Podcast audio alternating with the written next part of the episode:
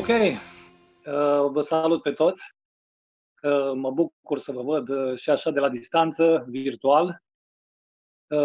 Începem astăzi o, o serie de interviuri cu perso- personalități de marcă a basketului românesc și mă bucur ca să-l am ca invitat pe prietenul meu de vreo 33 de ani, pe bunul meu prieten Ghiță.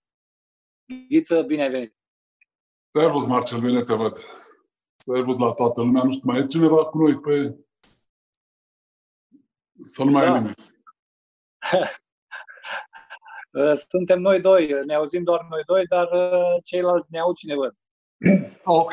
E servus la toată lumea. Nu știu cine mai este acolo, dar îi salut. Ok. Um, în primul rând, uh, aș vrea să mulțumesc lui Iulian, lui Alin. Uh, ei sunt uh, oamenii care au muncit foarte mult ca această transmisiune să aibă loc și sunt foarte bucuros că am reușit să facem lucrul ăsta, având în vedere că e o situație așa destul de ciudată, toată lumea stă în casă izolată, la noi cel puțin e așa, la voi cum e, Ghiță? Peste tot la fel, și aici la fel. Uh, aproape nu e nimeni pe stradă. Uh, oamenii doar merg să-și facă strictul necesar sau uh, merg la muncă chiar strictul necesar să-l, să-l facă. La fel și aici.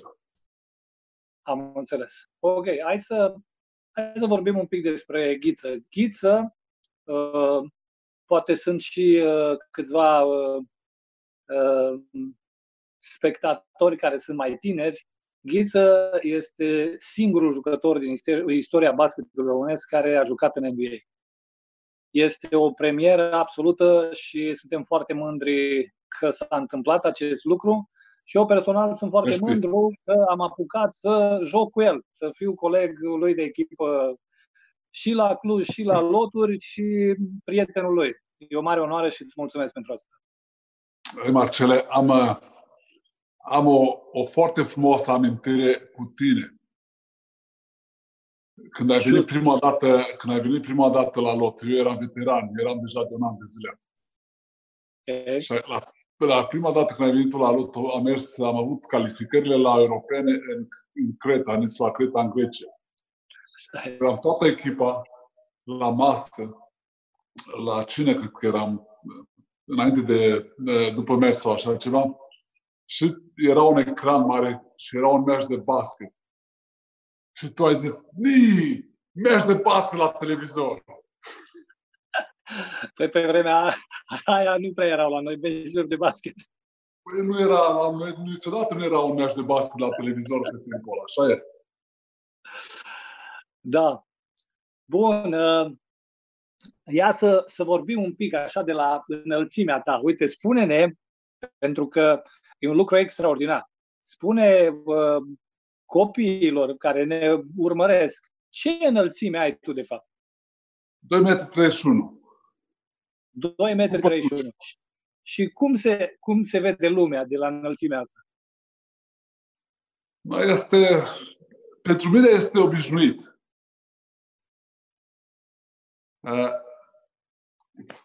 Uh, lumea e diferită, dar pentru mine este obișnuit exact cum o vezi tu, așa o văd și eu. Nu pot să spun că o văd diferit. Îmi aduc aminte când ne antrenam la Cluj, uh, doar nu ne știam de atâta vreme, însă de fiecare dată când te vedeam la antrenament, mă opream o secundă și ziceam, ghiță e foarte mare.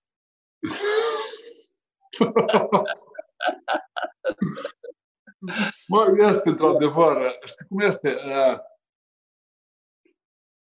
Uh, foarte multă lume rămâne surprinsă. De ce? Pentru că oamenii nu sunt obișnuiți. Și noi, în general, toți suntem la fel. Ce, cu ce nu suntem obișnuiți, ne miră faptul că este cineva diferit sau că nu este cum suntem noi obișnuiți. Da, da, sau că există așa ceva. Să vorbești, când vorbești cu oamenii, să te uiți în ochii lor, nu la buric, cum te uiți la mine. exact. Dar și normal, asta e normal, să reacționăm diferit, pentru că este o chestie în care nu suntem obișnuiți. Așa este. Ghiță, uh, ai o familie frumoasă. Uh, să-ți trăiască băieții și soția.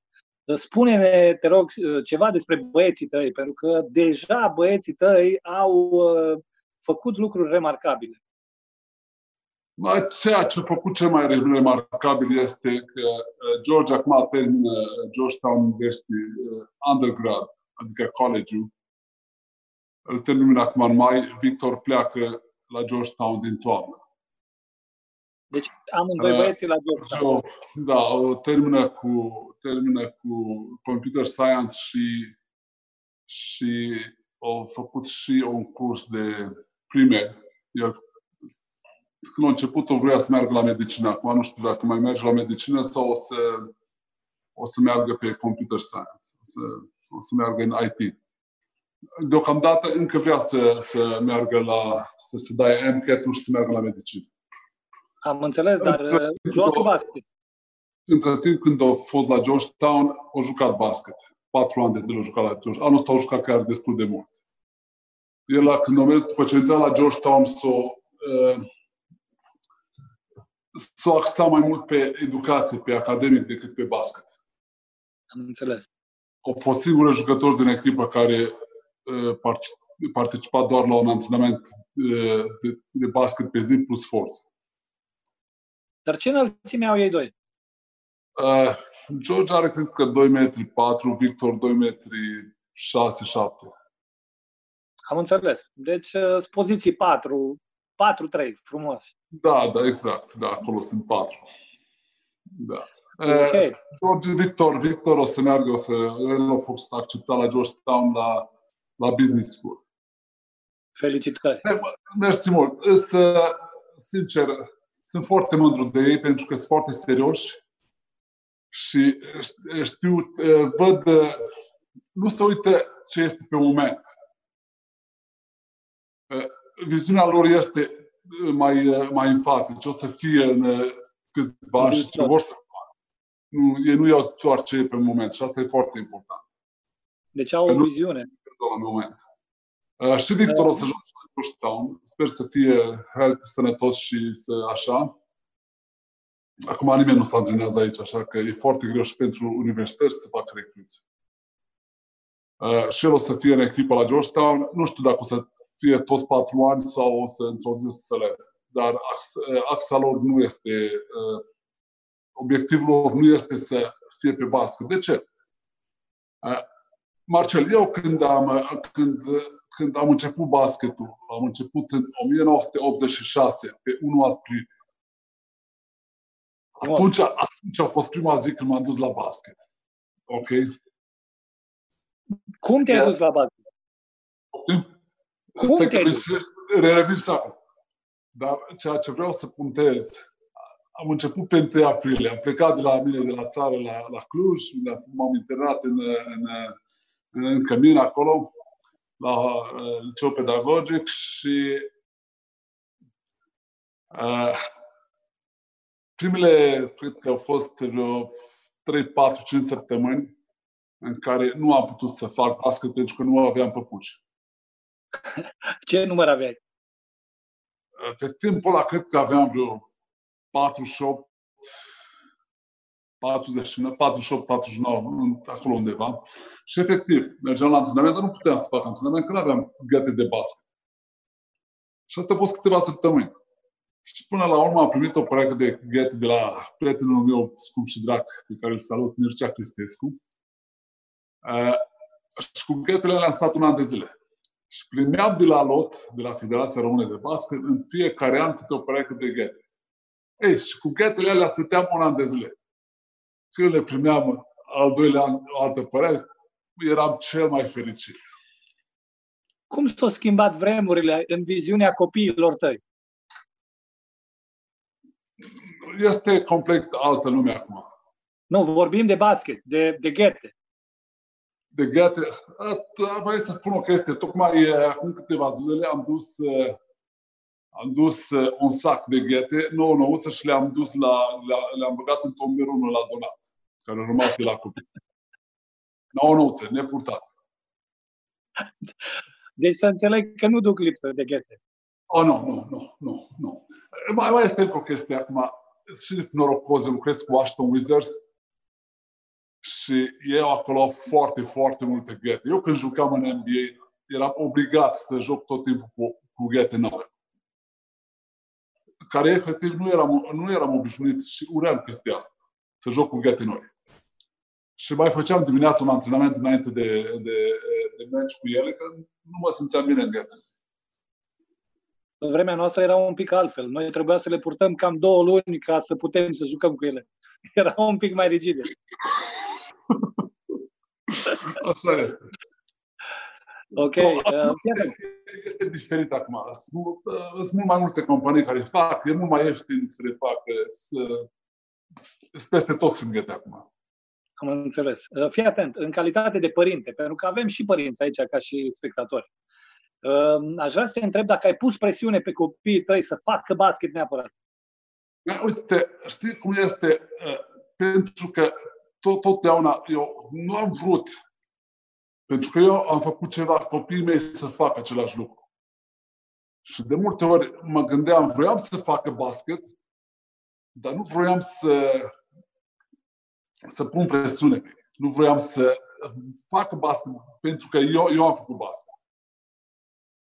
Și atunci am dat la atletism. Primul sport la care am dat a fost, a fost fotbal. Uh, au jucat fotbal pentru o perioadă, până într-o zi, George, în ziua meciului, mi-a zis că nu mai vrea să joace fotbal. Asta de ce, man? Ce nu mai vreau? Păi trebuie să mergi la meci astăzi. Ce nu mă mai duc? No, bine, nu mai vrei, nu mai vrei. Zic, ok. Îți dau câteva zile, găsește-ți orice alt sport care vrei tu să-l faci. Orice sport tu vrei. Și spunem când ai antrenament și te duc la antrenament. Și au venit după două zile, ce mi-am găsit o echipă de la cross. Stai, și l-am dus lumea la antrenament, mă uitam, e un sport care apar, n-aveam de el foarte mult, dar e ok, e mișto, e frumos. Și am făcut la cross uh, câțiva ani de zile după aceea, până prin clasa 6. George s-a apucat de basket mai serios când a ajuns în clasa 6. De ce? Pentru că în clasa 6 s-au împrietenit la școală, au mers de, de la middle, elementary school la middle school și s-au împrietenit cu o, băiatul un fost meu antrenor, Eddie Jordan. Și el era nebunit. Și el atâtea ziua făcea basket și a început și George să joace cu el basket. Și a început și George să fie nebunit după basket. Și așa a început George să joace, să joace basket. Au făcut uh, la cross, au făcut uh, flag football, au făcut atletism, au făcut uh, fotbal, au încercat și cu tenisul, dar nu i-a plăcut. Au încercat puțin uh, în not, dar nu a fost foarte nebunit, că era apa udă. Uh, există o teorie a uh, sportului uh, care spune că este super indicat ca până la 12 ani copiii să încerce multe sporturi pentru că învață o grămadă de mișcări, învață să alerge corect, învață să se cațere, să se rostogolească, să cadă, să accepte contactul, de exemplu, cu artele marțiale. Și nu e nicio problemă, din potrivă, Uh, are mai multe șanse un copil care face atâtea sporturi și după aceea se apucă de un sport așa numit specializat, uh, decât unul care de la șase ani începe cu un anumit sport și încearcă să o ducă la lung. Uh, de acolo. Toate stadiile care sunt făcute, într-adevăr, copiii care fac același sport și numai același sport nu progresează ca și copii care fac două sporturi pe an. De exemplu, aici foarte mulți uh, fac uh, baseball și basket, soccer, baseball, uh, fotbal, basket. Fotbal american. Da. Și cei care fac alte sporturi, de exemplu, cei care fac baseball, sunt foarte buni la basket. Au o coordonare extraordinară. Cei care fac fotbal american sau atletism sunt extrem de buni pentru că sunt extrem de atletici. Și acum, de exemplu, foarte mulți antrenori se uită doar după jucătorii atletici, după jucătorii puternici. În schimb, și cei care fac uh, fotbal european uh, sunt foarte, foarte agili. Și ei sunt foarte buni, de exemplu, a fost Steve Nash. Și ei sunt foarte buni la, la basket. Uh, încă o întrebare care e de mare actualitate. Uh, există așa acum un curent aici la noi. Uh, vreau neapărat ca copilul meu să plece în college în America. Ce îi sfătuiești? Competiția e foarte mare. Dacă ajunge în college aici, nu înseamnă că o să devină foarte bun jucător. La fel de bun poate să devină și în România. Uh, știu că este un singur copil acum în România care este, uh, este uh, scout din NBA, îl, îl, să uite după el pentru Academia NBA Academy. Acum, în momentul ăsta. Poți să dai numele lui? Nu. Nu, okay. că nu vreau să... În regulă, în regulă. Um... Problema lui nu este problema mea și din cauza asta. Uh, e un băiat tânăr de 13-14 ani. Da, da, da. În, în regulă. Uh, so, college, să ajungi să joci în college e foarte mișto. De ce? Pentru că uh, după patru ani de zile iei o diplomă. Este cel mai bun lucru care poate să existe pentru basket. Eu tot timpul am spus și la băieții mei, folosiți basketul pentru oportunități. Uh, oportunități care sunt oportunitățile. Să mergi la, în, în, vorbesc în America, să mergi la un, uh, la un uh, liceu privat sau să mergi să iei un scholarship la un college. Astea sunt oportunitățile care le faci.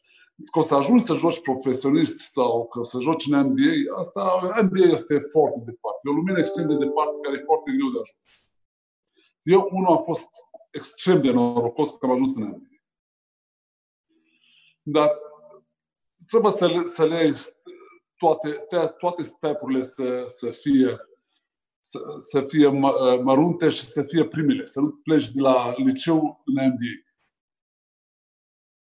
Să, da, să deci fii la liceu cel mai bun din echipă sau să fii cel mai bun din Europa la liceu, înainte să ajungi în NBA. Am înțeles. Da. Uh, hai să revenim e la... o idee foarte bună. Copiii care vor să ajungă în college ar fi o idee perfectă pentru că termină cu o diplomă. De exemplu, Vlad Moldoveanu. Da. A venit aici la liceu, o stat în liceu doi ani, cred că, sau trei ani. După aceea au, plec, au mers în college. După ce a terminat patru ani de college, au luat o diplomă și acum joacă în Europa ca și profesionist. Corect. Dar contează la ce college te duci? Da, contează. Deci nu, nu e indiferent unde mergi, e ok. Îți dau un exemplu. Contează cel mai mult de, pentru tine ce poziție ești. Te duci la un college în care să joci. Nu mergi la un college în care să stai pe bancă. Uh, hai să-ți dau un exemplu. Uh, Călin, Cătălin Baciu de la Cluj. A venit aici, a stat într-un liceu în North Carolina sau așa, sau South Carolina, de acolo pleca la college, a mers la Clemson University. Okay. El a fost curtat de poate 20 de colegi uh, din America și college mare, adică cred că a fost și North Carolina, au fost și Duke care l-au, uh, l-au, l-au recrutat. El a mers la Clemson pentru că s-a simțit mai, mai confortabil acolo la Clemson. Dar ce a fost nasol pentru el, că Clemson joacă pe pozițiile de gard mai mult. Tot atacul lor este gard, nu era pe timpul ăla. Era gard, nu era pe pivot. Ei, contează la ce echipă mergi, la ce echipă joci, contează foarte mult poziția ta. Am auzit și de jucători care s-au dus acolo și nu aveau o înălțime prea mare, dar au fost siliți să joace sub panou, de exemplu, în anumite ligi inferioare. Uh, Marcel, trebuie să joci unde ești tu bun. Nu poți să... Eu, de exemplu, nu puteam să joc poziția lui Michael Jordan. Sigur, cu siguranță. Înălțimea, înălțimea în basket nu contează. contează cât ești de bun.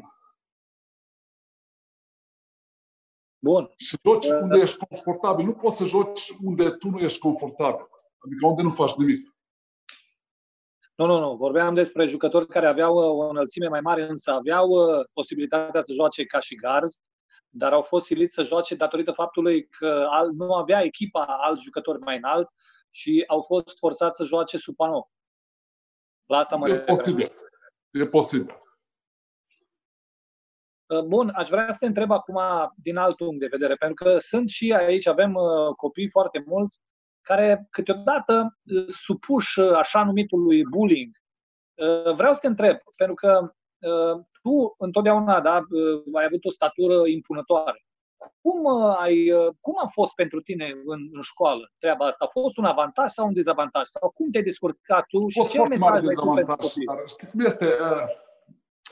Trebuie să te adaptezi, să te ajustezi în viață la toate. Eu cred că singurul loc unde mă simțeam foarte confortabil era terenul de basket. Unde n-am avut, n-am avut niciodată nicio problemă acolo. Acolo a fost locul unde mă simțeam cel mai confortabil.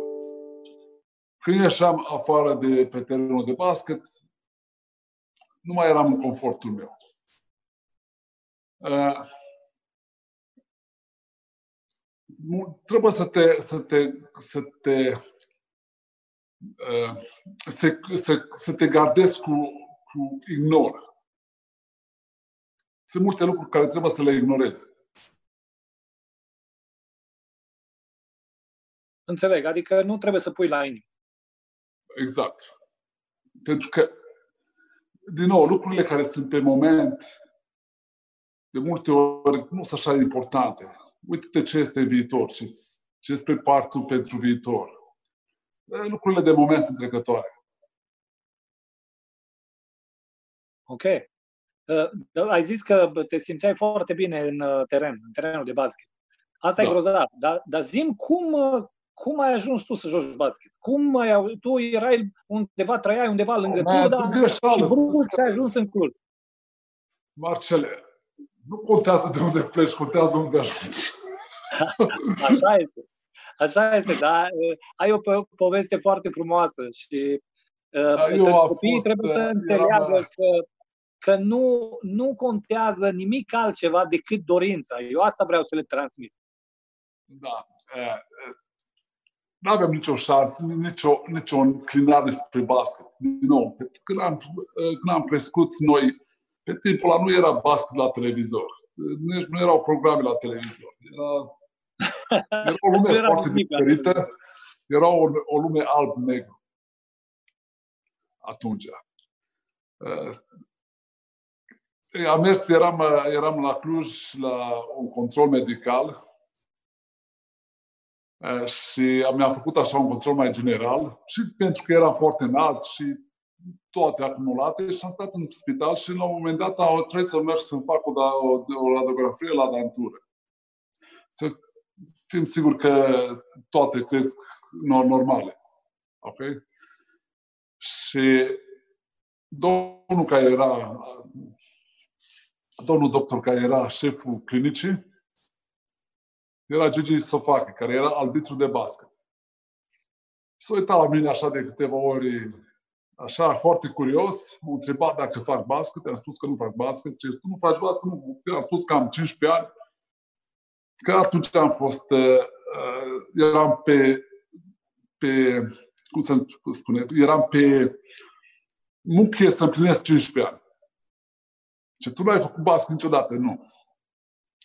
No, și nu, am povestit cu el, mi-a povestit care, că e arbitru de basket, mi-a povestit uh, despre puțin despre basket, ce cunosc doi antrenori care ar vrea să te cunoscă. Crezi că e posibil să te cunoscă? Am zis că da, sigur. A, bine, te vedem mâine, ne vedem mâine la aceeași oră aici și vii și dau filme. Am mers să dau zi înapoi la, la doctor și acolo era antrenorul care am foarte mare respect pentru uh, Voicu Moldovan și Liviu Morariu de la Cluj, care sunt inițiatorii mei și datorită lor sunt unde sunt acum. Foarte frumos și sper că aud sau vor avea ocazia să audă mulțumirile tale. Nu știu de ce, dintotdeauna, eu mi-am respectat, mi-am respectat foarte mult antrenorii. Uh, poate pentru că o muncit cu mine foarte mult sau nu știu de ce, dar efectiv de multe ori mă gândesc că dacă n-ar fi fost acești doi antrenori care să mă inițieze în basket și am început basketul când am aveam 15 ani. Știu, știi de ce? Pentru că la, când aveai tu, deci atunci în vara anului respectiv, da, a fost o zonă, un turneu zonal la statul mare. Da. Și eu, fiind născut acolo, bineînțeles că aveam și eu meciuri acolo, jucam împotriva Clujului și la un moment dat, în timp ce jucam, am văzut pe un uh, uriaș care arunca la coș, lateral. Dar tot timpul, minge, șut, minge, șut, de lângă el. Cine e ăla? Păi acum s-a apucat de basket, nu, încă nu-l prea bagă să joace, dar se antrenează foarte mult. Ok, era ghiț. Da, eram, eram obsedat după ce am început și am avut și pe puci legate de basket, eram obsedat să, să devin mai bun, să devin bun. Toți colegii mei au început basketul la 8-10 ani. Da, da, aveau un avantaj Toți clar. puteau să arunce la coș, eu nu puteam să fac șaseu. De stânga și de dreapta, nu puteam să bat mingea în pământ, nu puteam bătea mingea de panou ca, ca și cu, cu piatră la început. Hei, și încetut, încetut, muncind, știi ce am făcut foarte mult? Am făcut lucrurile plictisitoare. Eh, le-am reluat de la început, le-am reluat, le-am reluat tot, toate chestiile alea plictisitoare care foarte multă lume astăzi nu vrea să le facă. Ele le-am făcut eu foarte mult. Ei, și cu, antrenorul, cu, cu, cu ajutorul antrenorilor care au văzut că vreau să muncesc, au văzut că sunt, sunt mi-e foame de, de, de a deveni mai bun. Erai ambițios. Da, și chestia asta i-au făcut și pe ei ca să lucrează cu mine. Dacă ar fi să, să spui un cuvânt care crezi tu că te-a caracterizat cei, cel mai mult atunci, când îți era foarte greu, aveai în jur colegi care erau mai buni ca și tine, da?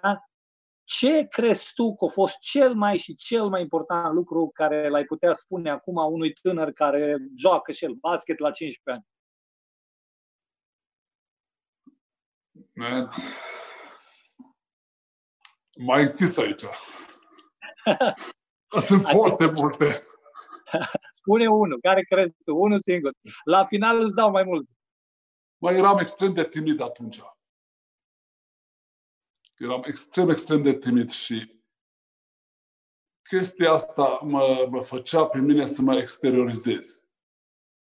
Deci prin basket te eliberai. Da. Deci ă, nu degeaba zicea cineva că ă, munca te face liber, nu? Exact așa ai simțit și tu. Exact, asta eram eu atunci. Eram o persoană foarte timită, nu vorbeam foarte mult, Uh, mai, mai era o chestie, eu am plecat uh, de la părinții mei la 15 ani, dar în același timp uh, vreau tot timpul să, să fie și părinții mei mândri de mine că fac ceva dacă tot a plecat de acasă. Vorbesc foarte serios. Te cred, te cred. E un sentiment uh, foarte grav. Și chestia asta tot timpul mă făcea să lucrez. Mă gândeam, tai că mi-au venit la un singur meci de-al meu. Înseamnă că eu am fost norocos că la mine au venit de două Și eu, mie îmi era rușine, mă gândeam că poate nu o să joc bine și nu vreau să vin. Ok? Și tot îi spuneam, că nu veni, nu veni. Și el, vreau să vin să te văd și eu. Și el spunea, nu veni, nu veni. Că știam că taică e foarte critic. Ok? Și tot timpul munceam, că mă gândeam că dacă cumva vine din părinții mei să mă vadă, măcar să, să joc și foarte bine. Ce frumos! Acum, dacă, dacă ar, am putea auzi uh, spectatorii noștri, cred că toată lumea ar aplauda. uh, încă o întrebare. Nu ți-a fost greu singur? Pentru că uh, și acum, aveți uh, e o mobilitate foarte mare a oamenilor și din ce în ce mai timpurie. Deci copiii din ce în ce mai tineri pleacă de acasă. Uh, ți-a fost greu să mergi de acasă, singur, într-un oraș necunoscut, nu știai pe nimeni. Marcele, uh, mi-a fost foarte greu. Dar știi când era cel mai greu? Cel mai greu era când eram în afara terenului de basket. Chestiile astea, chestiile astea m-au făcut ca să muncesc mai bun, să mă simt eu bine și basketul mă singurătatea, dorul de părinți, de prieteni, dorul de casă. Toate chestiile astea pe mine m-au, m-au avantajat. Pentru că ai avut uh, motive să muncești și mai mult. Exact. Și motive și era locul unde mă simțeam cel mai bine. Și nu munceam ca să devin să joc, să joc în NBA. Nu, nici nu mă gândeam măcar la așa ceva sau să fiu uh, profesionist. Nu era chestie de, de, nu era vorba de așa ceva. Munceam pentru mine, să mă simt eu bine. Uh, asta e un lucru foarte important, să faci uh, odată lucrurile de plăcere da? și după aceea uh, stai în tine așa, vezi, tu ai avut obiectivul să îi faci pe a tăi mândri. Da? Pot fi o sumedenie de obiective, de motive. Important e să-l ai pe al tău, să fie al tău cu adevărat și să muncești și să-l urmărești cu adevărat în viața ta. Bun, uh, mergem mai departe. Ai trecut de perioada asta de început și ai făcut trecerea de la juniori la seniori. Ce a însemnat pentru tine asta, să joci la seniori? Nana, sincer, nici acum nu-mi dau seama. Pentru mine, când m-a chemat uh, prima dată Gheorghe Roman, Dumnezeu să le ierte, care era antrenorul la Universitatea Cluj, uh, la antrenament, mă gândeam că hmm, m-a chemat și pe mine acolo așa de umplutură. Ceea ce s-a întâmplat cel mai și mai nasol, că la primul antrenament mi-am uitat păpucii acasă. Aici cu păpucii tot timpul a fost o problemă. Da. Ei, a fost un lucru foarte bun pentru că niciodată nu mi s-a mai întâmplat după aceea să nu nimic. Ei, și am ajuns la antrenament și când mi-am deschis gata, uh, geanta nu mai am ghetele de basket. Uh, domnul Roman a fost extrem de nice și politicos. A spus, te duci la vânătoare fără pușcă, nu puși nimic. Asta m-am uitat la antrenament și al doilea, al doilea antrenament am fost pregătit cu o oră înainte. Ca păi, să impresionez domnul Roman, după cum îți aduce aminte, era un poet deose, deosebit. Da, da, exact, da. da. Deci nu rata o situație în care să nu ne spună o poezie grozavă. Și era foarte frumos, într-adevăr. Da. Mi-aduc cu atâta plăcere aminte de el. Dumnezeu să-l ierte să odinească, a fost un om foarte bun. Da, sau uh, s-au jucat la ceva turneu cu, cu echipa de la Cluj, la Timișoara, jucam ok primul meci în divizia l-am jucat la Cluj împotriva lui, uh, împotriva la Faru Constanța. O echipă de veterani uh, era Foarte bun, da. nemilos. Da. Ei, uh, și eu eram pe bancă, la un moment dat, zice Roman, hai, intră în teren. Mă gândesc eu.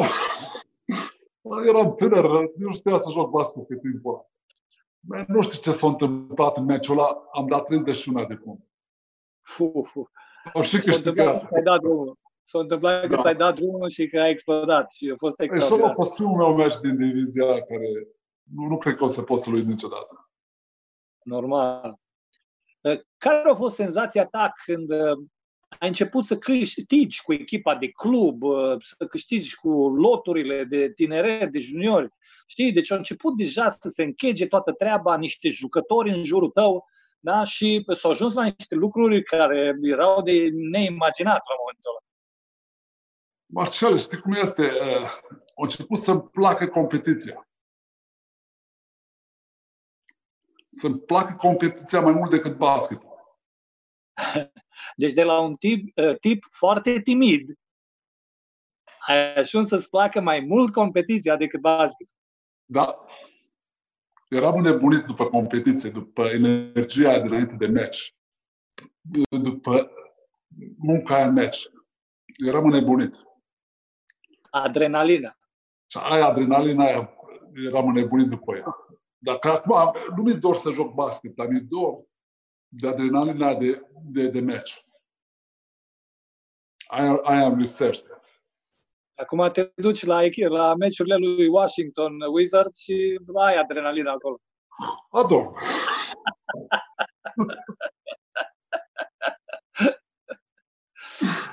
Păi, glumesc. Înțeleg. Uh, ce vreau să te întreb? Vreau să te întreb. Nu, uh, din nou, din nou spun, uh, am avut foarte mare noroc, pentru că am venit, am jucat în, în prima divizie în România, imediat m-am luat la lotul de seniori. Și în fiecare, eu n-am avut, de exemplu, după ce am, după, după un an de zile ce am început să joc basket, n-am avut niciodată uh, uh, vacanțe de vară, vacanțe de primăvară, vacanțe de iarnă.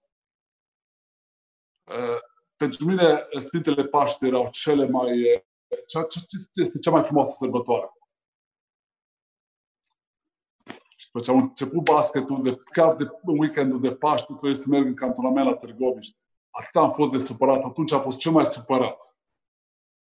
În schimb, când ai venit la Cluj, uh, ai venit uh, uh, pentru niște pregătiri, cred că din Franța, nu mai știu, și a fost exact exact la fel o situație în care trebuia să ne antrenăm în cele trei zile de pași și ai spus nu. Nu.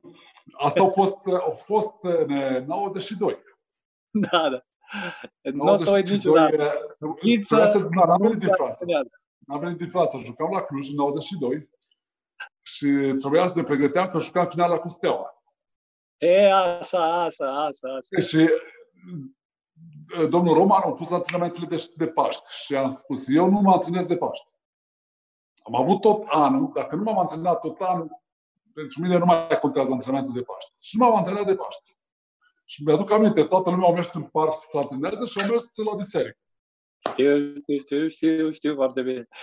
Um, ce vreau să te mai întreb? Vreau să te întreb faptul că uh, tu cu echipa ta ați reușit, că eram și eu acolo, a reușit să batem Iugoslavia, dacă ți-aduce aminte.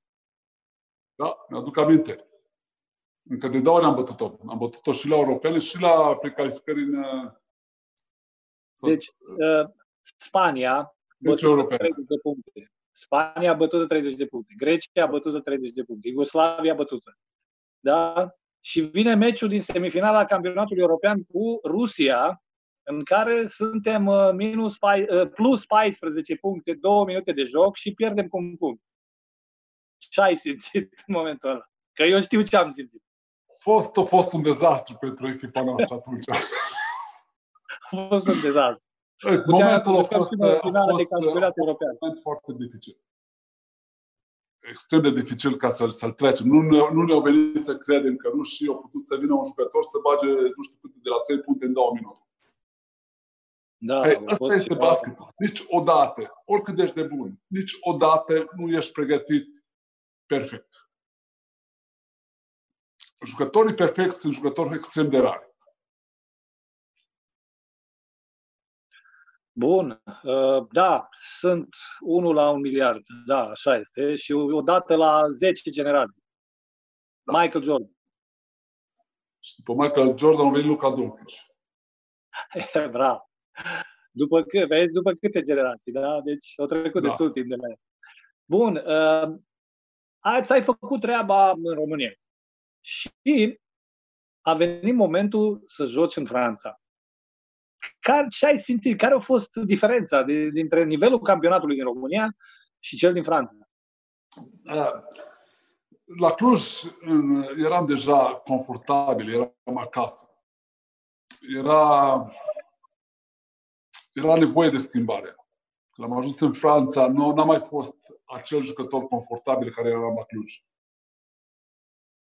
Uh, deja eram, uh, eram, simțeam presiunea. De exemplu, uh, în Franța, la Portes, antrenorul era Michel Gomez. El chiar atunci a fost lăsat în echipa Franței, a fost antrenorul Franței. Ok. Un antrenor extrem de pervers în timpul meciului. Foarte bun extrem de pervers. Schimba, schimba un atac de trei ori în același atac. Schimba atacul. Uh, foarte mult ne-au învățat uh, multe lucruri, tric, tricuri ne-au învățat.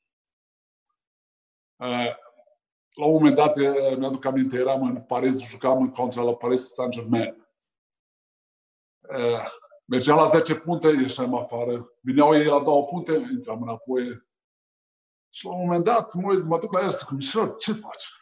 Nu mai am chef să joc ping-pong din asta, numai când suntem la două punte și să mă duc înapoi și iară. Lasă-mă să joc, vreau să joc. Și pe mea o vine la mine și zice, mai gheță, zice, tu ești român, nu mă interesează de tine. Ceilalți, Orlando Filipe, american, nu mă interesează de voi, mai. Tu ai venit aici să faci bani, să câștigi meciuri. Pe mine mă interesează de jucătorii francezi. Eu pentru ei sunt aici să lucrez.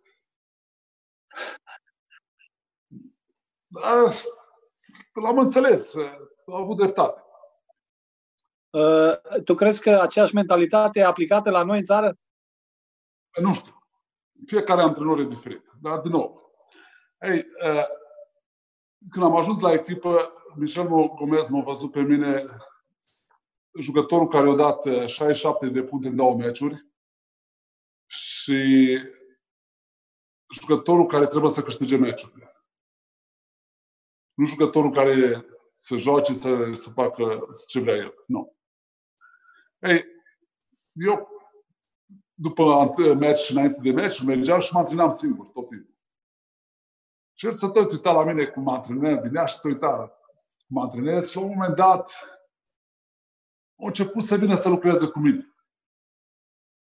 Și să spui, uite, te cred, dacă ai face asta, te-ar, te-ar ajuta mai mult. Eu tot îl făceam din plăcere, tot îl făceam din plăcere, tot timpul îl zâmbeam. Niciodată nu eram fără zâmbet. Tot timpul zâmbeam. Știi? Și la un moment dat zice, cred că zâmbești prea mult. Fii mai serios. Asta e plăcerea mea, nu pot să fiu serios. Asta sunt eu. Și nu trebuie să fii focus, trebuie să fii mai serios. Și am început să, să-mi schimbe chestia asta, să fiu focus și să fiu mai serios. Și m-a ajutat până la urmă.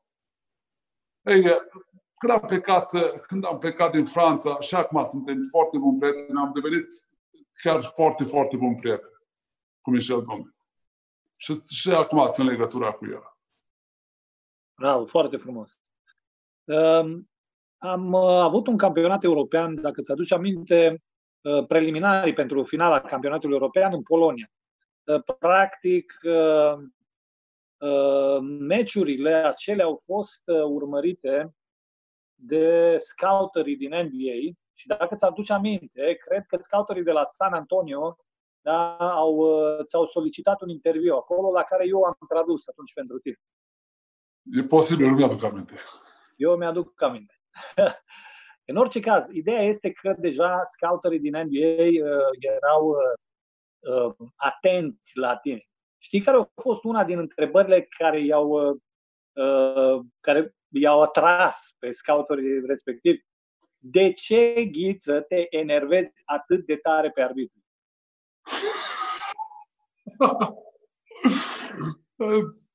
Poate că era puțin mai... Știi cum este? Că nu cred că mă, mă, mă enervam pe arbitru.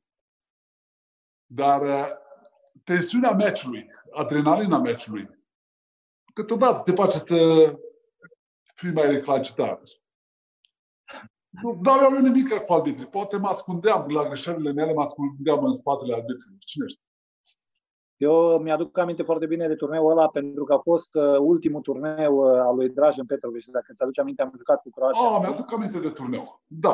A fost cu seniorii, da. scuze. Mă, mă gândeam că a fost uh, cu juniorii, da. Nu, da. nu, nu, nu. Cu seniorii am fost și uh, uh, a doua zi după ce am ajuns acasă am auzit de vestea. Da, în Varsovia. Da, nu, da, nu, a fost Cracovia a fost. Teribil de supărați toți. A fost un moment foarte greu. În orice caz, scouterii au decis Uh, Washington uh, Bullets uh, la vremea respectivă au spus, da, Ghiță, ești a nostru. Cum ai primit vestea? Știam că o să fiu draftat. Eu, de exemplu, e o poveste puțin mai lungă și mai complicată. Am fost în 92, pardon, 93 jucam în Franța, 92-93 am jucat în Franța, din Franța am venit să așa am jucat la lupul național al României.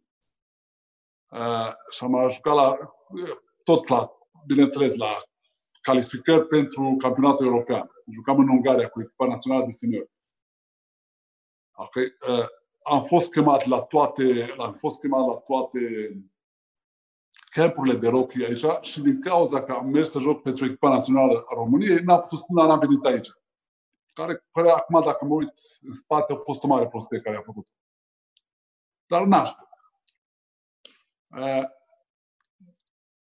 înainte de draft, Portland Trail Blazer mi-au trimis avionul la București. Eu eram în Ungaria la turneu și ei mi-au trimis avionul la București. Și am venit o noapte și o jumătate de zi din Ungaria până în București. Cu mașina. Am schimbat trei mașini. Ai ajuns până okay. Am ajuns la Portland o zi înainte de draft. Uh, am, mi-am dat testele acolo care fiecare echipă te testează, diferite teste. Uh, le-am făcut la Portland. Am mers de la Portland, am zburat la, la Detroit, unde am dat testele pentru Milwaukee Bucks, pentru Chicago, pentru Atlanta. Uh, da. Pentru astea dau. Uh, trei, pardon. Chicago, Milwaukee și Atlanta. Ok? Uh, înainte de draft, ori înainte de draft, au venit Chicago și mi-au dat contractul. Și mi-au spus, Ghiță, dacă semnezi contractul, noi te, de, te draftăm în prima, în prima rundă. Atlanta la fel, au venit și mi-au spus, din nou, dacă semnezi contractul, o să mă draftez în prima rundă. De ce? Pentru că n-am venit la Rocky Camp și chiar în anul ăla am semnat un contract foarte mare cu Barcelona. Unul, era cel mai mare contract din Europa. E frumos, felicitări! Da, și din cauza asta n-am fost draftat în prima rundă, pe el era frică că o să mă drafteze și nu o să vin în America. O să stau la Barcelona. Toți știau că am contract cu Barcelona. Dar știau și că am clauză, dacă plec în NBA, pot să rup contract cu Barcelona. Și agentul meu a primit două contracte înaintea draftului cu Și până la urmă am zis că să fie ce-o fi. Ei, uh, prietenul meu, John Nash, care era, la, la, era GM la Washington Bullets în perioada aia, nu a văzut niciodată o casetă cu mine. Nu a văzut niciodată un film cu mine. Dar știe foarte tare că Chicago Bulls mă vrea foarte tare să mă drafteze. Și Chicago vrea să cumpere draftul de la, Chicago, de la Washington, ronda a doua de draft. Pentru că Washington parcă era al treilea draft în runda a doua. Și vreau foarte tare să-l cumpere. Și John Nash era cu Jerry Slow, nu, cu Jerry, cu Jerry Slow, care era GM la Chicago, pe telefon. Și când a spus, acum e Washington Bullets, John Nash zice, noi o să-l draftăm pe George Mureșa. Și a pus telefonul jos. Și m-a draftat uh, Washington. Bravo! Felicitări pentru asta. Mare lucru, suntem foarte mândri de tine. Dar uh, a venit ziua primului meci. Ce a fost în mintea lui Ghiță Mureșan în nebunia aia ce se numește NBA? Băiatul, băiatul de lângă Cluj. Uh, primul meci uh, eram în uh, preseason. Ok, și eram la Washington. Și am făcut chicken box. Asta este, nu știu, rujeu. Înainte de primul meci am făcut chicken box. și n-am putut să joc. Adică am jucat cu o temperatură din asta foarte mare. Mă simțeam foarte rău, dar am jucat. Și după meci m-au trimis, m-au trimis acasă aici la Washington ca să nu ieși și altcineva de la sunt să mă lipsească cineva din echipă. Păi e foarte contagios. Nici nu aveam voie să, să joc cu chickenpox. Păi nu. nu Eu nu le-am spus până după meci că am temperatură și după meci eram tot plin de bubi. și a zis la doctor, zic, ia uite, că am ceva pe aici, pe față, pe corp, azi ce ai chickenpox, ce cauți aici, du de acasă. Și a plecat acasă. Și ăla a fost primul meci. Am jucat împotriva, în preseason, a fost împotriva lui Milwaukee Bucks. Um, cât timp ți-a trebuit uh, ca să-ți ajustezi jocul din uh, Europa la ceea ce voiau uh, atleticii NBA-ului? Știi cum este? Jocul am ajustat în fiecare zi cât am fost aici. Niciodată n-am fost confortabil. În primul rând, începeam, când începeam uh, sezonul de basket, când începeam antrenamentele toamna, începeam 30 uh, de jucători care rămâneau 13 pe echipă. tot timpul era cineva în spatele tău care vrea să-ți ia locul. M-a fost și eu când am venit aici, la echipă. Am muncit ca să iau la, alt, la, alt, la Kevin Duckworth. Vineau jucători pentru contract de 10 zile și vreau să stai, să, să-mi ia locul. Și tot timpul trebuia să te ajustezi. Niciodată nu, nu ai fost confortabil. Pe lângă ce era aici, jucătorii erau talentați, dar extrem de atletici și puternici. E, apropo, de, apropo de jucători puternici, ia spune tu mie, ai stat 5 ani în NBA, spune tu mie cu cine te-ai luptat cel mai tare? Un jucător care nu poți să-l uiți pentru că era atât de puternic că era ca un mund. Uh, sincer, asta îmi plăcea cel mai mult, Shaquille. Shaquille. Da, a fost uh, Shaquille, Achim Olajuwon, Alonso Mourning, Patrick Ewing. Uh, Patrick l-a prins puțin mai târziu în cariera lui, dar era un jucător extrem de experiment, experimentat. Shaquille era un jucător tânăr extrem de, extrem de atletic, extrem de, de rapid. Uh, nu pot să spun, era incomparabil de atletic și puternic. În schimb, Hakim Joan era un jucător extrem de, de, de stabil și extrem de, de tehnic, de talentat. Avea un joc de picioare și niște, niște fente extrem de bine puse la punct. Fente de corp. Nu știai niciodată în ce parte se întoarce. Niciodată nu, știu, nu puteai să ridicești sau și erai, erai tot timpul în tensiune. Meciurile astea îmi plăceau mie. Și ăștia, tu ai enumerat acum doar poziții 5. Da. Uh, există vreun jucător, nu poziția 5, care ți-a plăcut în mod particular? Uh, la un moment dat, uh, că vă mai spun o poveste, așa, jucam cu Chicago Bulls. Uh, înainte de meci, a venit Scott la mine, tipul la mine, zice, George, meciul ăsta o să dau de sus peste tine. Așa am zis, haide că te aștept. Trash, trash talking. Nu a fost trash talking, dar a fost ok. Alright? Ei, cred că cel mai trash talking a fost Shaquille, Shaquille O'Neal înainte de meci. Tot timpul el vorbea înainte de meci. Timpul meciului, mm. nu. Dar înainte de meci, făcea tăția de chestii. Și ok, și am zis, ok, Scott, nicio problemă, haide, că te aștept. Ok, și am dat meciul la trei capace după match, după match și zic, unde e ea care trebuie să mi dai de sus? Matchul următor. da, da, next game. Da. Bun, asta e o întâmplare foarte faină. Uh, cel mai frumos match pe care l-ai avut tu în NBA?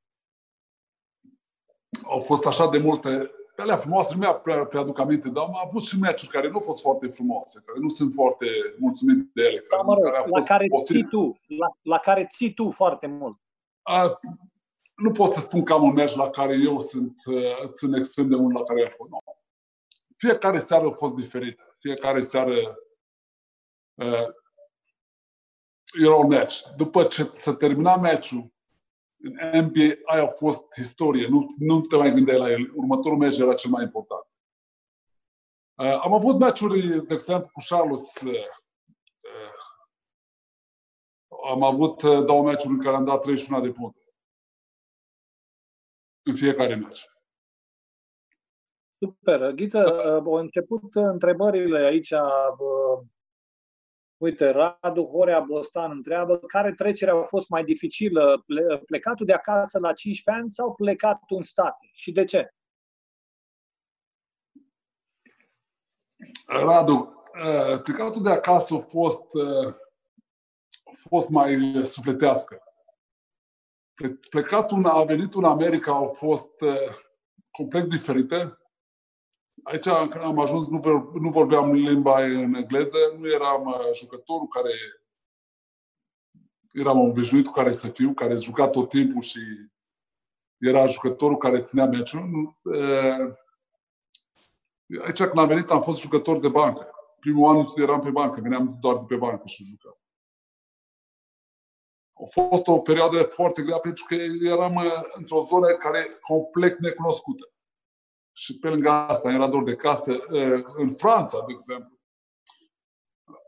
franceză m-a făcut să mă simt ca acasă, ca și în familie.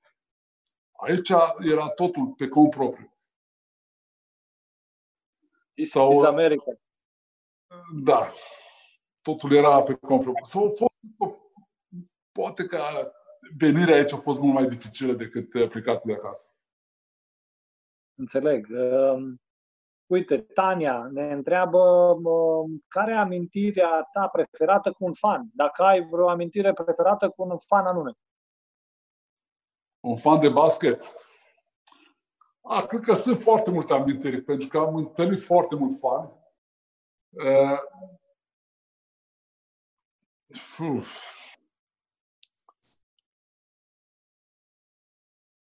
Deci nota redacției. Ghița are fani no. în toată lumea. Să mă gândesc la una mai, uh, mai frumoasă și nu prea exciting. Uh, eram odată în, în aeroport aici în Baltimore, unde a venit, uh, a venit un, un copil cu, cu, cu taică și mi-a mulțumit pentru că fiul său, tatălui mi-a mulțumit pentru că fiul de când m-a văzut pe mine jucând, este singurul lucru care vrea să-l facă, este să facă basket, dar știe că nu o să fie niciodată, niciodată un jucător bun de basket. Dar vrea să facă basket și să axează cel mai mult pe școală, pe, pe educație. Și tai să mi-a mulțumit pentru că am fost pe timpul ăla eram un foarte bun rol model. E și acum. Ah, nu mai joc basket acum. Nu trebuie Bun. să joci basket, dar prin toate acțiunile tale care le faci și prin uh, mesajele pe care le transmiți, ești la fel de important pentru noi ca și când ai jucat. Mulțumesc, Marcel. O altă întrebare. Avem uh, întrebări foarte multe aici.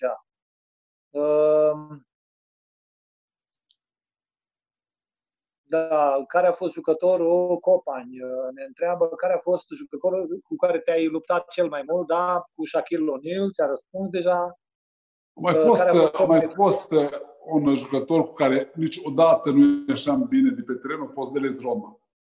Dennis Rodman, ăla era șmecher rău de tot. Da. ăla nu era foarte înalt, dar știa jos, știa unde mergea mingea tot timpul. Știa, era un jucător extrem de deștept în meci, da. Și era un da, jucător da. extrem de bătăios. Da, într-adevăr. Uh, alte întrebări sunt uh, uh, ce fac uh, tinerii jucători americani, uite, Dan Șumbrudean, uh, de la UBT, ce fac jucătorii tineri americani față de cei europeni pentru a fi atât de buni? La copii se referă, la Copiii și este, la cred că la, la talent, nu cred că sunt la talent mai, mai bun decât uh, cei din România sau europeni. Nu cred că sunt mai bun la talent. Uh, dar ceea ce fac aici, America e mare și sunt foarte mulți copii. Deci e concurență foarte mare. Exact, și concurența e foarte, foarte mare. Ceea ce fac aici foarte mulți copii diferit joacă mai multe sporturi care îi ajută extrem de mult. Dacă nu sunt, dacă nu sunt atletici, născuți atletici, nativi atletici, își dezvoltă atlet, atleticul din corp prin, prin, a face, prin a face alte sporturi.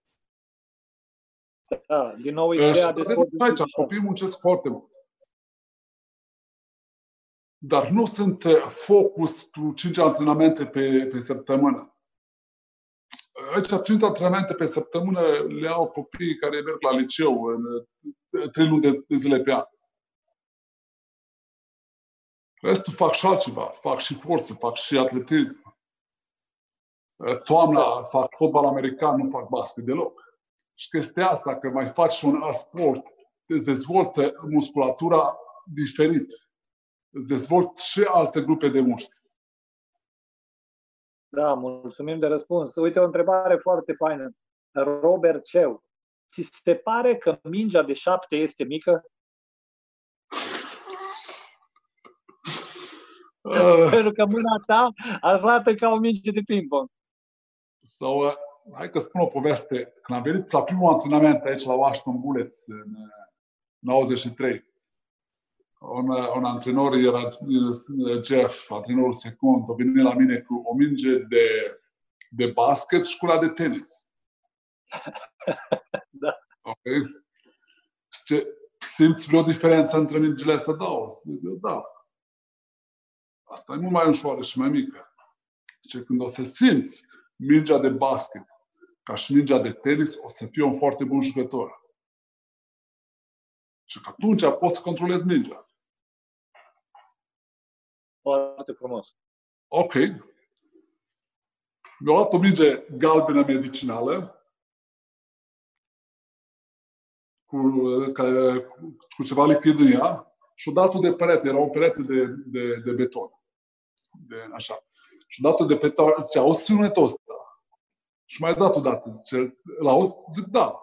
Nu, zice, uite, fii atent, îmi dai 25 așa, 25 așa, 25 așa, 25 așa, 25 așa. Și dar tot timpul se aud sunetul ăsta, că atunci lovești mingea perfect.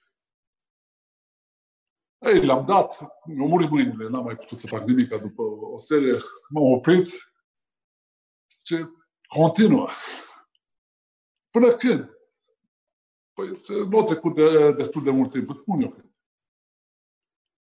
Ei, am făcut asta câteva săptămâni, într-adevăr, pe câteva săptămâni simțeam mingea de basket extrem de ușoară, o simțeam aproape ca acea de tenis.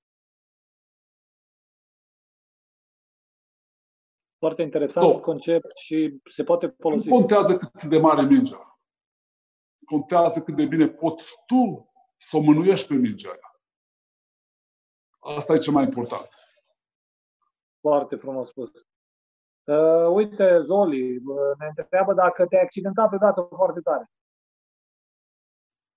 M-am accidentat.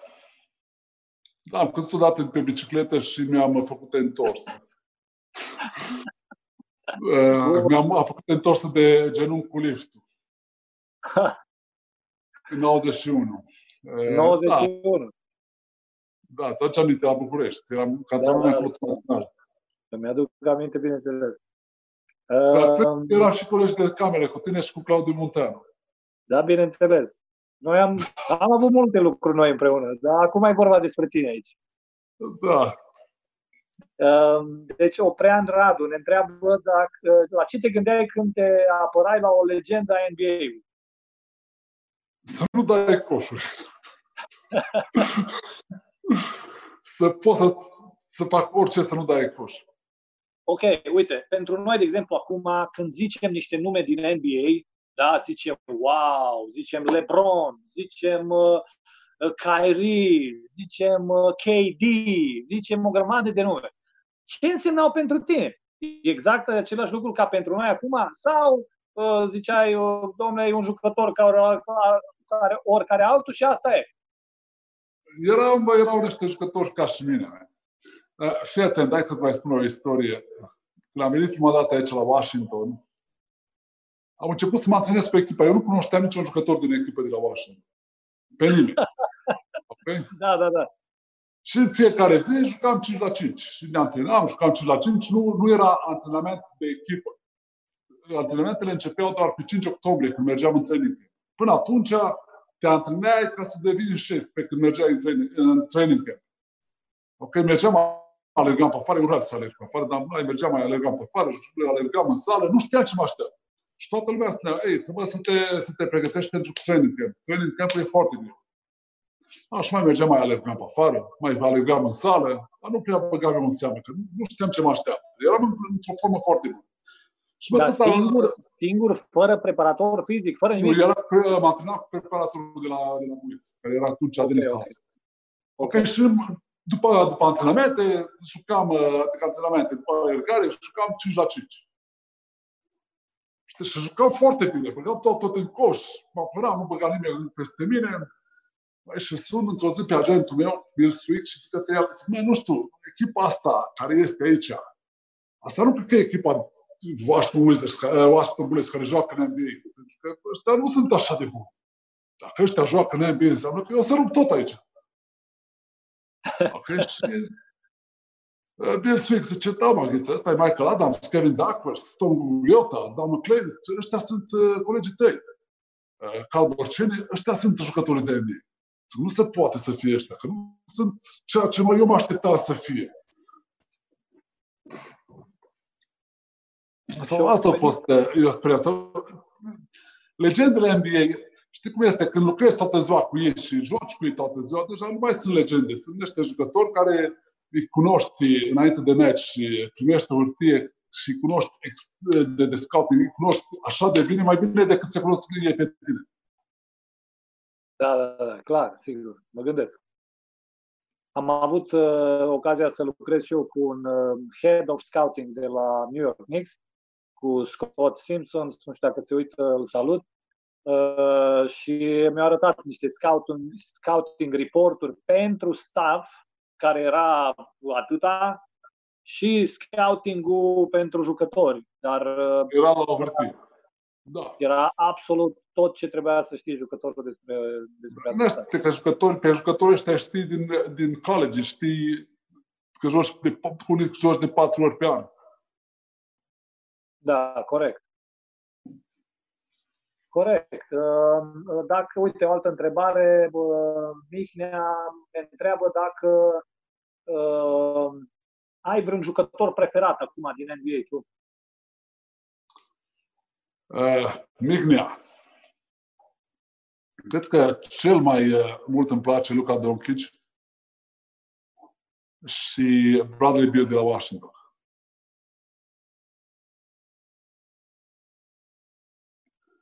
Uh, Luca îmi place cât, uh, cât de frumos joacă, cât e de talentat. Bradley Beal îmi place cât de frumos aruncă.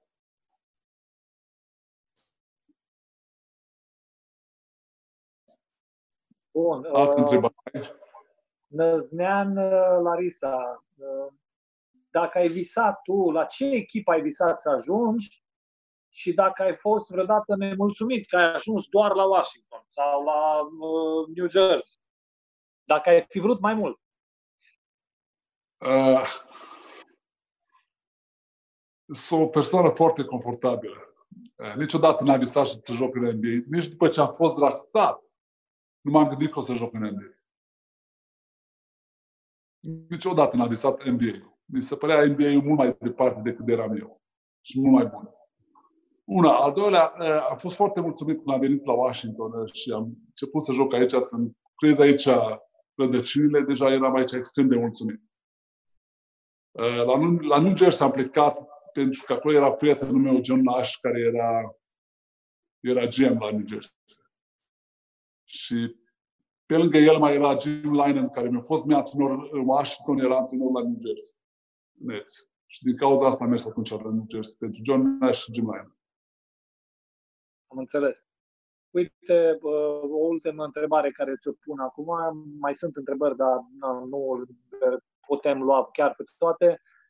Care era mentalitatea jucătorilor Uh, sau dacă ți-a plăcut ție un anumit jucător pentru mentalitatea lui în mod special, ne întreabă David. Știi cum este aici? Jucătorii toți erau foarte selfish.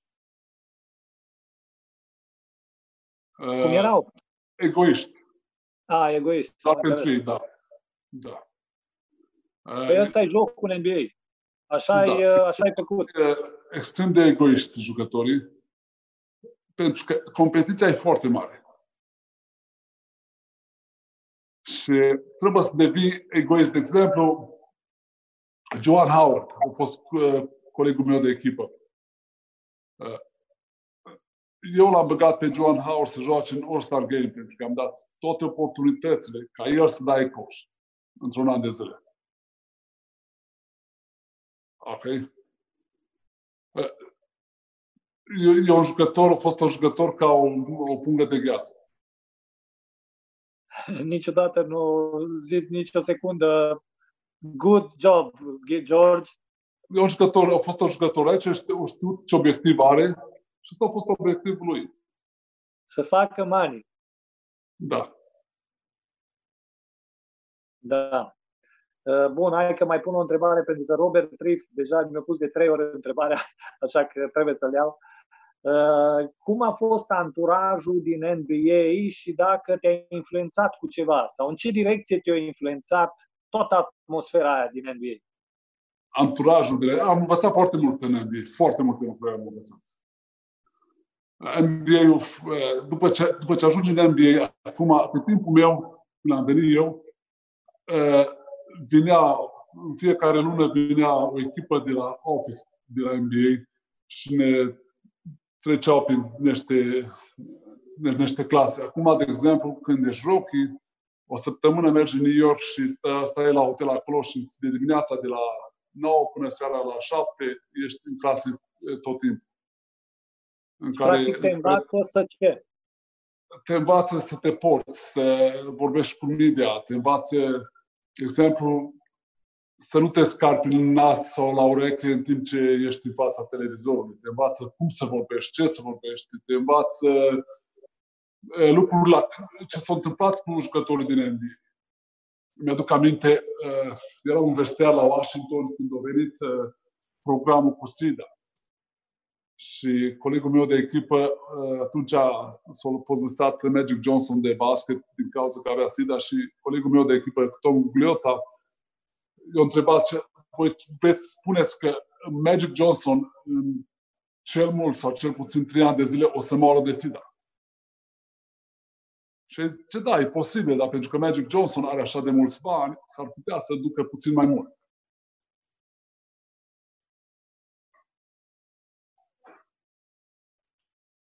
Da, greu de, de dus probleme de genul ăsta când auzi, te, te cutremuri. Nu, Uh, într-adevăr, ne-a învățat foarte mult, ne-a învățat uh, cum să, cu banii, cum să cheltuim, nu, nu cum să cheltuim, cum să ne gândim ce să facem cu banii. Să nu, uh, sunt foarte mulți care o uh, uh, au familie și iau avantaje de la jucători. În același timp, uh, hai să-ți mai spun o chestie. Au venit odată un ziarist din Franța și a stat cu mine o zi de mi-a luat niște interviuri aici în Washington. Și zice, tu ieși afară cu colegii de echipă să mănânci la restaurant, să așa. Adică să socializezi cu ei după, după meciuri sau după antrenament. Și zic că nu. N-am venit aici să fac prieteni. Sătul de, colegi, sătul de colegii mei de echipă la antrenament nu mai am chef să mă duc după aceea cu ei să stăm și mănânc cu ei la masă. Dar între timp, uh, între timp am întâlnit, m-am împrietenit foarte bine cu Kevin Duckworth, care juca pe același post cu mine, și Jim McIlroy. Și cu ei ne mai vedeam în weekenduri sau foarte rar când mai aveam extra timp și jucam, jucam uh, biliard la mine acasă. Frumos. Uh, uite, două întrebări aici care să practic uh, același lucru mă întreb. Uh, întreabă Copan și cu Andrei Cupșa. Sunt jucători tineri din România, muncesc foarte mult. Ce șanse crezi că ar avea, fiind tineri din România, da, să ajungă unul în NBA și unul în college în America? Crezi că au șanse? Nu avem bine și nu caleș. Păi, hai să vă spun, oriunde să ajungi, trebuie să fii un jucător extrem de special. Trebuie să dai foarte mult, să primești foarte puțin.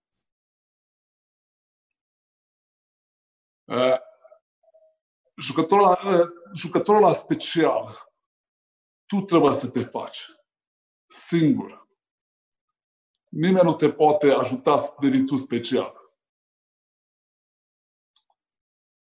Nu pot să spun că să muncești cu amucii, o care bună. La un moment dat eram cu echipa națională României și eu făceam, aveam fractură de plafus la piciorul drept și făceam scări. Și un coleg, și un coleg de echipă zice că pe mine, nu, nu-i dau numele, zice, poate ești prost, mă ghiță. Ce muncești așa de mult, mă? Pentru ce? Ei, eram puțin mai nebun. Dar ca să, ca să, ca să devii, să,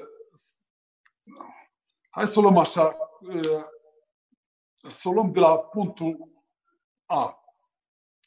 Cel mai important, înainte să ajungi în college sau în MBA, trebuie să devii cel mai bun de la tine în echipă. Asta ar trebui să, să fie obiectivul. Nu poți să, să vrei să joci în college când tu, de fapt, poate nu ești cel mai bun de la tine din echipă. Dar după ce ajungi cel mai bun la tine în echipă, nu ajungi. Trebuie să fii cel mai bun din campionatul în care joci. Ei, când ajungi cel mai bun din campionat, înseamnă că ești unul dintre cel mai bun din țară. Trebuie să fii cel mai bun din echipa lotunului național. Astea sunt step și după aceea trebuie să mergi la următorul step. Dar până atunci, când mergi la, cu echipa națională la un turneu, trebuie să fii cel mai bun jucător al turneului. Asta este neapărat. Da, copii. Deci visurile, visele noastre trebuie să aibă niște componente reale, niște trepte, niște lucruri făcute gradual păi. și fiecare bă, pas pe care îl facem trebuie, pentru fiecare pas pe care îl facem trebuie să muncim foarte mult. Este, nu, este, nu, nu înseamnă că dacă părinții sau antrenorul spune după meci foarte bine ai jucat, asta nu înseamnă că ești un jucător foarte bun. Tu știi ce jucător ești. Tu te uiți pe statistici te vezi ce ești. Dacă, dacă nu ești acel jucător care echip, tu duci echipa, înseamnă că trebuie mai de, mai de muncit. Trebuie să ajungi jucătorul care tu duci echipa. Tu câștigi meciurile pentru echipă. Tu ești cel care, pe care se bazează echipa. Acolo trebuie să ajungi. Și orice echipă joci acolo tu vrei să, să fii jucător pe care se bazează echipa. Tu trebuie să fii extrem de atletic, extrem de puternic și extrem de talentat. Contează mic-mare? Nu contează înălțimea, nu. Absolut deloc. Am, am, am antrenat o echipă anul trecut și acum de am, am antrenat o echipă de liceu de under 17 aici.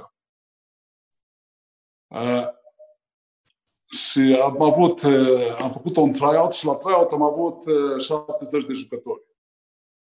Ei, am luat doar jucătorii extrem de atletici. Am luat jucătorii care serioși. Nu m-am uitat la înălțimea jucătorilor, absolut deloc. Nu m-a interesat înălțimea jucătorilor. Uh, din echipa care am făcut-o acum 2 ani de zile, am, am jucători care joacă în college acum. D1 College. Felicitări! Care când am spus la taică că o să, o să aibă cel puțin, noi am început în uh, martie și am spus că în mai o să aibă cel puțin două. Nu, nu, nu mă crezi. Pe, pe toamnă a avut vreo, vreo 15 uh, oferte de D1. Super! So, înălțimea nu contează, contează cine ești tu. Zice omul de 2,31 m. Bravo. Contează cine ești tu. Nu contează înălțimea. Ok. Altă întrebare. Next. Uh, Sorana ne întreabă ce părere ai despre basketul feminin din state? Este ai, uh, ai, ai contact cu Sabrina? Uh, nu am contact cu Sabrina, nu. O, o urmăresc pe Sabrina, e o jucătoare extrem de frumoasă. Sper să o drafteze Washington uh, Mystics, dar uh, pentru că Sabrina a fost să fie, cred că, numărul 1 yeah, și da. Washington Mystics o, o să aibă draft undeva la sfârșit, nu cred că o să, să ajungă la Washington. Dar foarte mult mi-aș dori să vină la Washington să joace.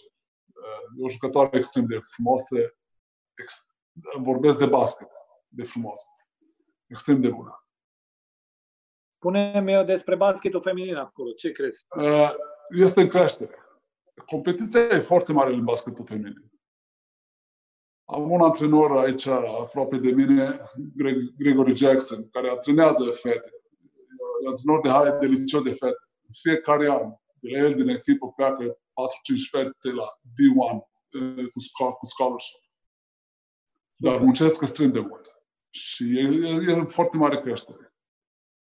Uh, WNBA o să, o să fie în următorii 3, 4, 5 ani, o să fie, o să fie la un nivel foarte mare. Bun, am tot văzut în ultima vreme schimburi de tricouri. Pe vremea ta, acolo în NBA, se făceau schimburile astea de tricouri după, la finalul meciului. Nu. Nu. Era complet altă mentalitate atunci. Bun, din punct de vedere... Este, mi-aduc aminte, când vinea Michael Jordan.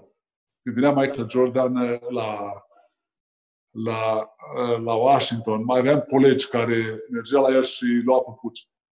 Sau în timpul meciului spunea Michael, poți să am păpuci tăi, semnați după meci. Dar nu erau jucătorii care, erau jucătorii care mai, erau mai spre bancă. De exemplu, unul dintre ei era Mitchell Butler. La un moment dat numai l-am văzut că vine cu proiecte de ghete de la Chicago din vestiar.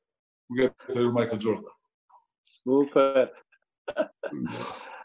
uh, profesional știm uh, care e uh, topul tău. Da? Ai avut Most Improved Player, uh, o distinție extraordinară care Uh, ne-a făcut pe toți să rezonăm cu tine și să ne bucurăm foarte mult pentru tine și ne-ai făcut foarte mândri. Dar vreau să te întreb altceva. Din am, avut de vedere... și, am avut și doi ani la rând de best field goal percentage. Bravo, felicitări, scuză-mă. Știam, dar uh, mie mi se pare uh, faptul că ei au, au apreciat și au văzut și au recunoscut faptul că tu ai progresat atât de mult, mie mi se pare senzațional. Da. Da? Bun, dar din punct de vedere emoțional, unde te-ai simțit tu cu adevărat liber, frumos, uh, îngrijit, uh, ținut în sânul lui Avram? Merg, cred că a fost la Cluj și în Franța, la Portez. Acolo ți-a plăcut ție cel mai mult. Da. Da, cea mai frumoasă perioadă care am avut-o a fost la Cluj, care pe de departe. Și după aceea în Franța. De la Cluj a fost, uh, a fost o perioadă în care noi am relansat basketul la Cluj. Basketul a plecat de la Steaua la Dinamo, a plecat la Cluj. Păi cam da. La Cluj jucam, jucam cu, nu știu cât de sală de la Cluj, 3500 de spectatori, jucam aproape în fiecare meci. Aveam uh, încă 3000 de, la meciurile internaționale, încă 3000 de spectatori, care erau niște oameni extrem de faini, extrem de, extrem de faini. Da. Nu, și da, acum da. O vrem, uh, niște vremuri care sunt irepetabile, uh, atmosferă. Deci oamenii la final uh, veneau Uh, veneau uh, cu două ore înainte de meci și cântau. Da. Deci cântau două ore înainte de meci. Deci eu când am intrat în sală, eu veneam cam cu o oră jumate înainte de meci, la finală, na, ca de obicei, regulă. Și deja toată lumea era în picioare, cânta, deci am, am, am așa ceva nu e posibil. Așa da. e. Super tare. Um, Uite, uite, uite, uite, îți aduce aminte de Gusti Șchiopu, Dorin da, Șchiopu de la Cluj. Da. Uite, îți mulțumește prin intermediul uh, fiicei lui Tania pentru perechea de ghete care ai dăruit. Ai am dăruit, da, mai multe poate perechi de ghete. Dacă mai are nevoie, pot să mai dau.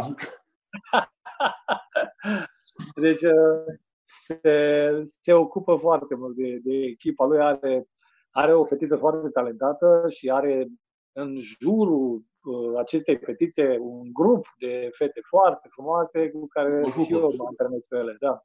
Te rog să salut pe domnul Gustiș. Bun. Uh, o întrebare interesantă aici. Care este părerea antrenorului Ghiță Mureșan despre jucătorul Marcel Center și viceversa?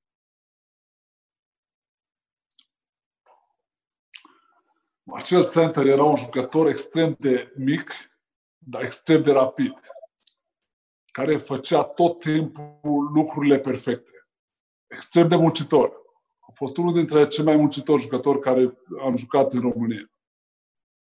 Eh, Marcel Center, eh, când jucam în, eh, când jucam în, cu echipa națională, când jucam cu Cluj, aveam foarte mare încredere în apărarea lui, și în atacul lui. Intra în, în careu de, în careu de 3 secunde cu mingea ștea 100% că Marcel uh, de fuș.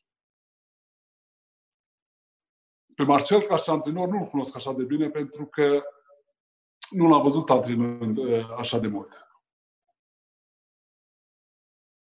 Dar ca jucător, ca, ca și jucător, a fost unul dintre coechipierii mei favoriți. Pe lângă ce era așa de mic, sărea extrem de mult. Sper că nu spui uh, chestia asta numai că suntem aici, live, da? Asta era adevărul meu. Ei, fii atent, o chestie. Când ai venit prima dată la lot, am fost cel mai fericit, că știam că cu, cu tine o să putem face lucruri mult mai mari. A fost, tu ai fost exact de ce, ce am avut nevoie când ai venit la lot. Și pe lângă asta era un jucător extrem de serios. Și în Canada, când a fost de luat la, la mondiale, ai fost unul dintre jucătorii care ai avut grijă de tine, ai, te, te-ai îngrijit ca, pentru fiecare meci, ai fost extrem de focus tot timpul, erai jucătorul care mâncai basketul pe pâine. Am rămas la fel. Știu asta. Bun, îți mulțumesc frumos. Uh, um, uite, acum, deci o să lăsăm un pic întrebările. Da? Îți spun eu o întrebare. Ești acum în postură de tată, organizator de competiții, antrenor, director de imagine a francizei Washington Wizards, fost jucător în NBA, lotul național, internațional european. Dacă ar fi să tragi o concluzie, da? ce crezi că, sau care ar fi mesajul care l-ai transmite tu copiilor atunci când uh, încep să-și deschidă ochii și să înțeleagă despre ce e vorba în sportul ăsta atât de frumos pe care noi îl jucăm și îl tot facem sub o formă sau alta de vreo 40 de ani. Ei, uh, părerea mea, face sportul care vă place. Cât timp vă place, face sport. Dar nu acățați, nu vă acățați doar de sport. Pentru că viața nu este doar sport. Trebuie să vă gândiți la ce, ce, la, la o perioadă mai lungă, ce mai important pentru voi. Trebuie să vă aranjați viața nu doar prin sport, și prin educație. Eu sunt persoana care am făcut doar sport. Am neglijat școala, nu mă interesa școala pe timpul ăla. Acum îmi pare foarte rău că, nu, că am neglijat-o. Voi nu neglijați. Nu vă, nu vă ambiționați să mergeți doar pe sport. Educația este cea mai importantă. La sfârșitul zilei, că joci în NBA, că joci în college, că joci în, în, în Europa, ca și profesionist, sau joci la liceu, sau joci în campionatul național de ușa 16, 17, 18, hey, școala este cea mai importantă. Școala e pe primul loc, familia și după aceea vine sportul. Faceți sport cât timp să vă simțiți bine. Vă duceți cu sportul până unde vreți. Dar mai puteți să... Sportul vă dă oportunități. Sportul poate să vă dai să joci pentru un college sau pentru un liceu în America sau poate să-ți dai să joci ca și profesionist în România. Dar să aveți și cartonașul în buzunar pentru orice eventualitate, să aveți o diplomă, care e cea mai importantă la sfârșitul zilei. Gândiți-vă ce o să faceți după ce terminați sportul. Ce meserie o să ai, ce profesie o să ai, unde o să mergi să-ți iei un, un serviciu. Ce poți tu să demonstrezi ca să-ți dai cineva un serviciu. La asta trebuie să te gândești. Când, când am venit primul an în NBA, aici în, în America, șase luni, ești plătit șase luni. Șase luni nu ești plătit în NBA. Ok? Ce cu vine, tot la două săptămâni, îți vine cecul acasă în poștă. Și la un moment dat, agentul meu mă întreabă, zice, Ghiță, tu ce o să faci când nu o să mai vină cecul tot la două săptămâni în poștă? Când nu o să mai vină deloc cecul din NBA. Asta înseamnă că nu mai joci în NBA. Ce o să faci?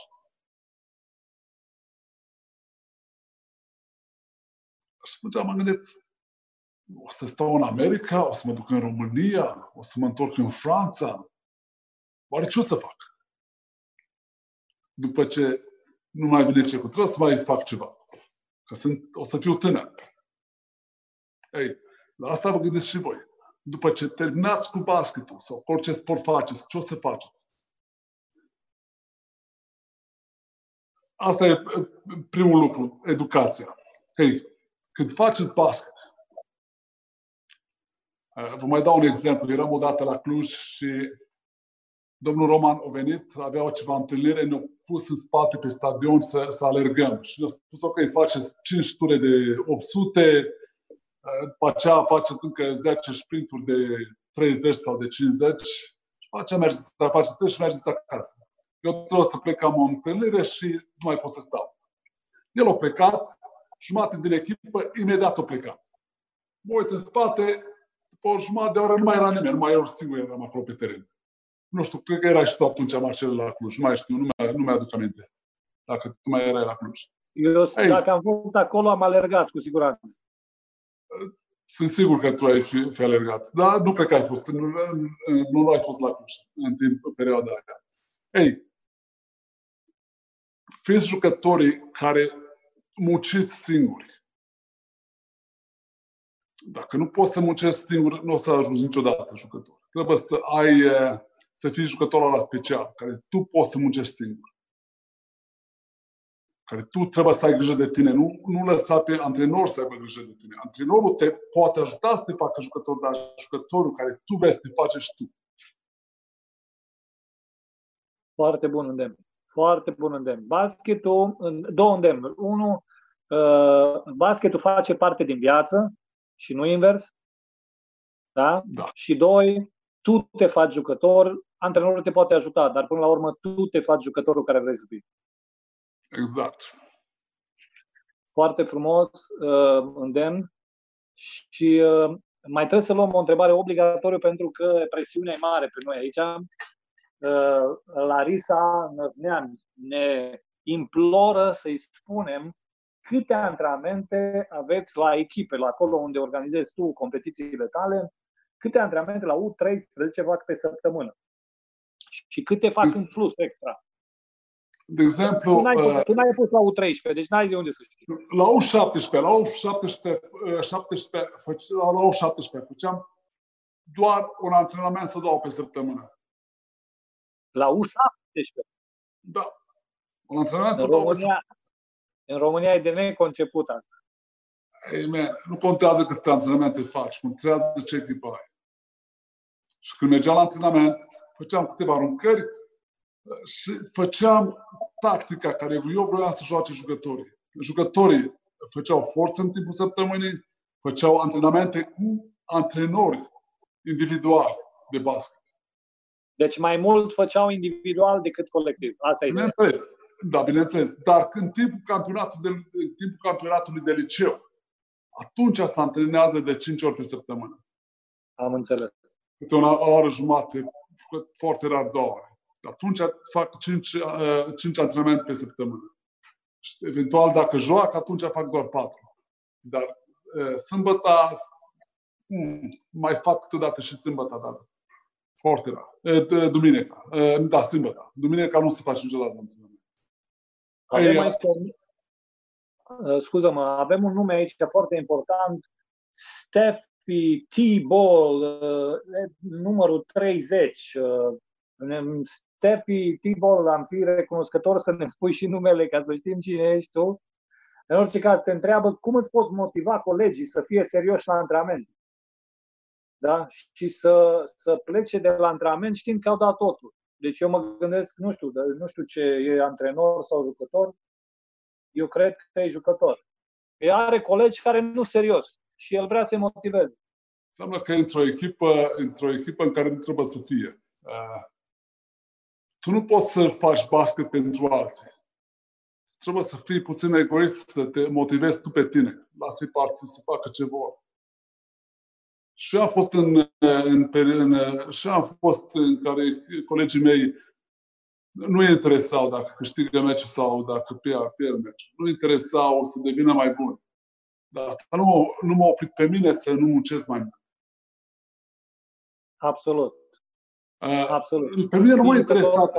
La început am ajuns, dar am ajuns la un moment dat că pe mine nu m-a interesat de colegii mei. Pentru că viața mea nu era în colegii mei, eram eu. Foarte corect. Dacă tu te uiți la colegii tăi, atunci îți pierzi focusul să te uiți la tine.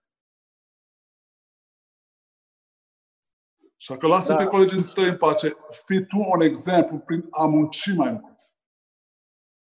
Cum am spus înainte, am avut un coleg de echipă la lotul național care mi-a zis că Chița, tu ești prost, de ce muncești așa de mult, că antrenamentul s-a terminat. Și făceam scări în sala Floreasca cu fractură la, la plastros. Da. Altă, alt tip de și tu, ai fost atunci, și tu ai fost atunci că jucam cu suedezii. Da, da, da. Da, da, da, știu. Da.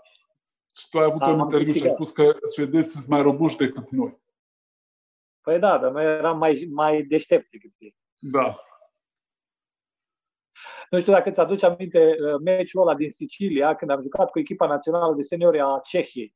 Ei se pregăteau pentru campionatul european. Mi-aduc aminte, mi-aduc aminte foarte bine. Noi eram niște tinerei de 20 de ani toți și am terminat meciul cu echipa lor de seniori pe jos, bătându-ne în prelungiri cu ei. Deci nu am vrut să cedăm cu nici un preț. Ai da. ții minte? Asta a fost înainte de campionatul mondial. Exact. Exact. Bun, Ghiță, ce să zic? Pentru mine a fost uh, un regal uh, discuția asta uh, cu tine acum. Nu, nu, nu știu ce simt cei care ne văd, dar eu sunt sigur că um, cine a avut urechi să audă, au avut ce auzi, foarte multe sfaturi foarte bune primite de la prima mână. Eu personal super... Eu nu sunt un expert. Asta a, fost, asta a fost o parte din viața mea. Asta a fost eu. Îmi aduc aminte când am început să joc basket. Am mers la primul turneu de basket, s-a făcut la Timișoara. Asta era undeva prin, prin mai, în 86. Eu atunci nu jucam, nici nu aveam păpuși să joc. De cum să joc atunci? Uh, și toată ziua mă antrenam, în, timp, în pauza meciului, mergeam, aruncat la coș. Ok? Și stăteam voi, voi cu Moldovan era antrenorul de la Cluj, de la CSU Viitorul, să stăm lângă, lângă parcă, stăteam lângă voi cu Moldovan și jucam, cred că cu Dinamo jucam. Și aveam, uh, Dinamo ne conducea la vreo 10 puncte. Și voi că era nervos, agitat. Și eu stăteam calm, mă uitam. Mă, mă gândeam, oare, pe ce s-a agitat antrenorul dacă noi oricum pierdem? Și la un moment dat, câte voi că zic, domnul antrenor, Vedeți că oricum pierde. După ce vă mai atât agitați? Să uite voi ca mine, te acolo capăt cu celălalt apoi. Să nu-l influențezi negativ. So, asta, asta a fost eu. Bun, Ghiță, un uh, mesaj, ultima frază a interviului, îți aparține. Ei, uh, basketul este pe ceea ce îți place să faci. Enjoy cât timp poți să faci, e problema ta. Să aveți Paște fericite, stați în casă, protejați-vă cât puteți, protejându-vă pe voi, protejați și pe cei din jurul vostru. Coronavirus nu este doar în România, este peste tot în lume. S-a întins și numai că este peste tot în lume, întinsă, dar face și multe victime. Ei, protejați-vă pe voi, protejați pe cei din jur. E foarte important să ne protejăm unul pe celălalt. Să avem grijă unul de celălalt. Să nu fim nepăsători. E foarte important. Vă doresc un Paște fericit. Dacă puteți să vă rugați și pentru mine. O să o facem. Dumnezeu să vă dai sănătate și lumina de Paște să vă dai fericire. Mulțumim uh, uh, tuturor gheparzilor și prietenii gheparzilor. Uh, vă mulțumim că ați fost alături de noi la acest super interviu cu omul nostru, Big George.